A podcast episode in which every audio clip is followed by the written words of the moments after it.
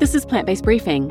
What is the difference between animal rights and animal welfare? By Claire Hamlett at sentientmedia.org. And I'm Marian Erickson, and this is the curated content plant based podcast where I narrate articles on plant based and vegan living with permission in about 10 minutes or less every weekday.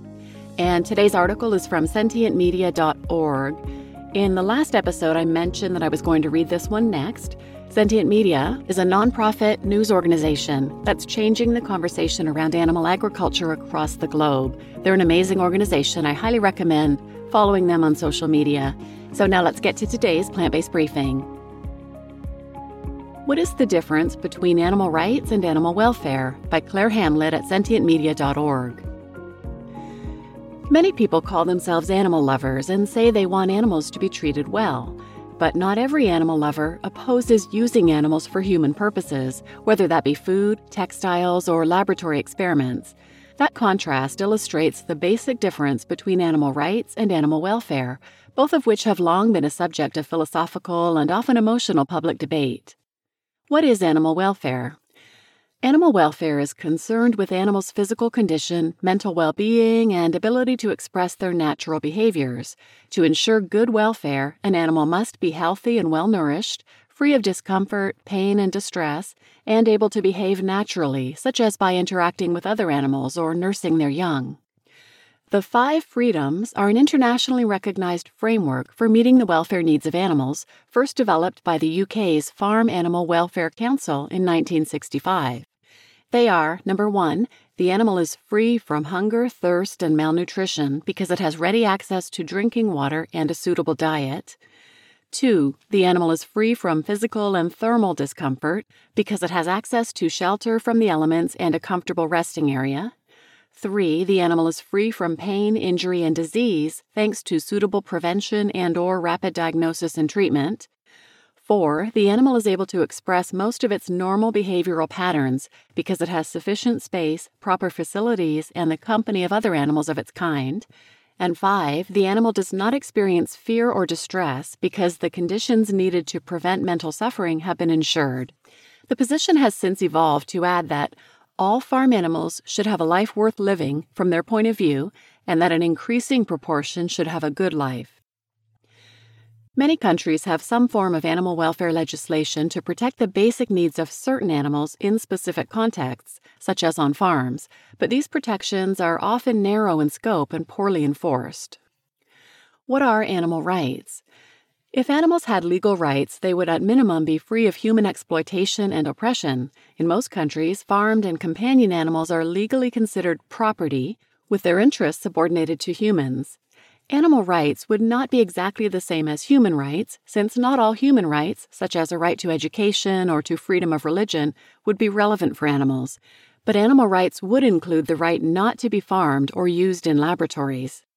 There are ongoing debates about what animal rights would look like in practice, with some theorists arguing that animals could even be granted political rights so that they could participate, probably through human representatives, in political decision making.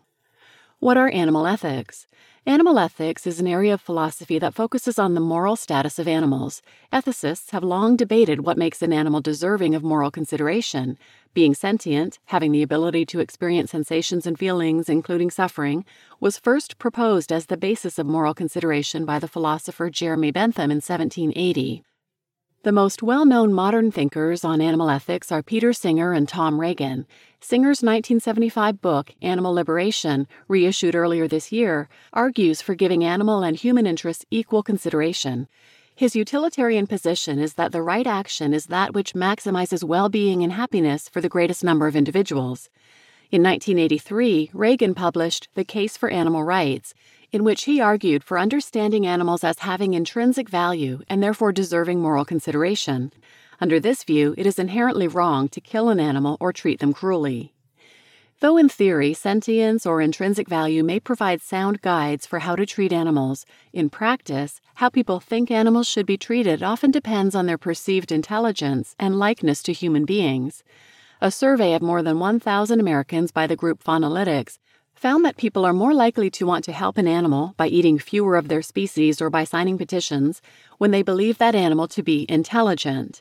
The problem is that we might not recognize all non human intelligence, making it a dubious means of determining which animals are morally considerable. What is the difference between animal rights and animal welfare? Animal welfare is distinct from animal rights in that it does not preclude the use and ownership of animals. In policy and legislation, animal welfarists are focused on incremental improvements to the living conditions of animals in contexts such as farming and zoos. For example, animal welfare reforms have secured bans on barren battery cages for laying hens in the UK and gestation crates in California, and slightly improved living conditions for non human primates and dogs used in laboratory research in the US. By contrast, the animal rights movement seeks to abolish the systems that keep animals captive for human use. It would be possible to support incremental welfare reforms while simultaneously working toward the ultimate goal of ending human dominance over animals in all its forms. But some animal advocates and philosophers, such as Tom Regan, argue that the animal welfare approach does not go far enough to protect animals and legitimizes their exploitation animal rights, and animal welfare organizations. There are a large number of organizations campaigning for animal rights or better animal welfare. Animal welfare advocates do not necessarily endorse an animal rights approach. Some, such as the UK's RSPCA, even provide intensive animal farms with welfare certifications. As a result, there's a long history of tension between welfare oriented organizations and animal rights advocates. On the other hand, most animal agriculture groups see no distinction, lumping them together as animal rights activists. Other groups are working toward rights for animals but accept the necessity of incremental welfare reforms in the meantime. Animal rights groups include Mercy for Animals, a U.S. based group that works to eradicate industrial animal agriculture, aquaculture, and fishing and shift food production to a plant based system, Animal Justice Project, based in the UK, conducts undercover investigations on farms and campaigns for an end to animal agriculture and experimentation. Anonymous for the Voiceless, a grassroots activist group in Australia that specializes in using conversation and footage of standard farming practices to teach the public about the lives of animals in the food system. And Cruelty Free International, which aims to abolish experimentation on animals. Animal welfare groups include Compassion in World Farming, an international organization campaigning for better welfare for animals in the food system, Societies for Prevention of Cruelty to Animals, SPCA, in various countries. These societies rescue animals, campaign for better welfare, and have the power to enforce animal protection laws. And Animal Welfare Institute, a U.S. based organization that campaigns for better welfare for animals on farms, in labs, and in the wild, as well as companion animals. The bottom line everyone has the power to improve the lives of animals. Switching to a plant based diet and buying certified cruelty free vegan products are among the most effective ways to make a difference. You can also support organizations that pursue animal welfare improvements or animal rights or both, whether it's through volunteering as a campaigner or activist, helping at an animal sanctuary, or pledging your dollars. You just listened to What is the Difference Between Animal Rights and Animal Welfare by Claire Hamlett at sentientmedia.org. And I'm your host, Marian Erickson. Please share this episode with anyone who might benefit, and thanks for listening.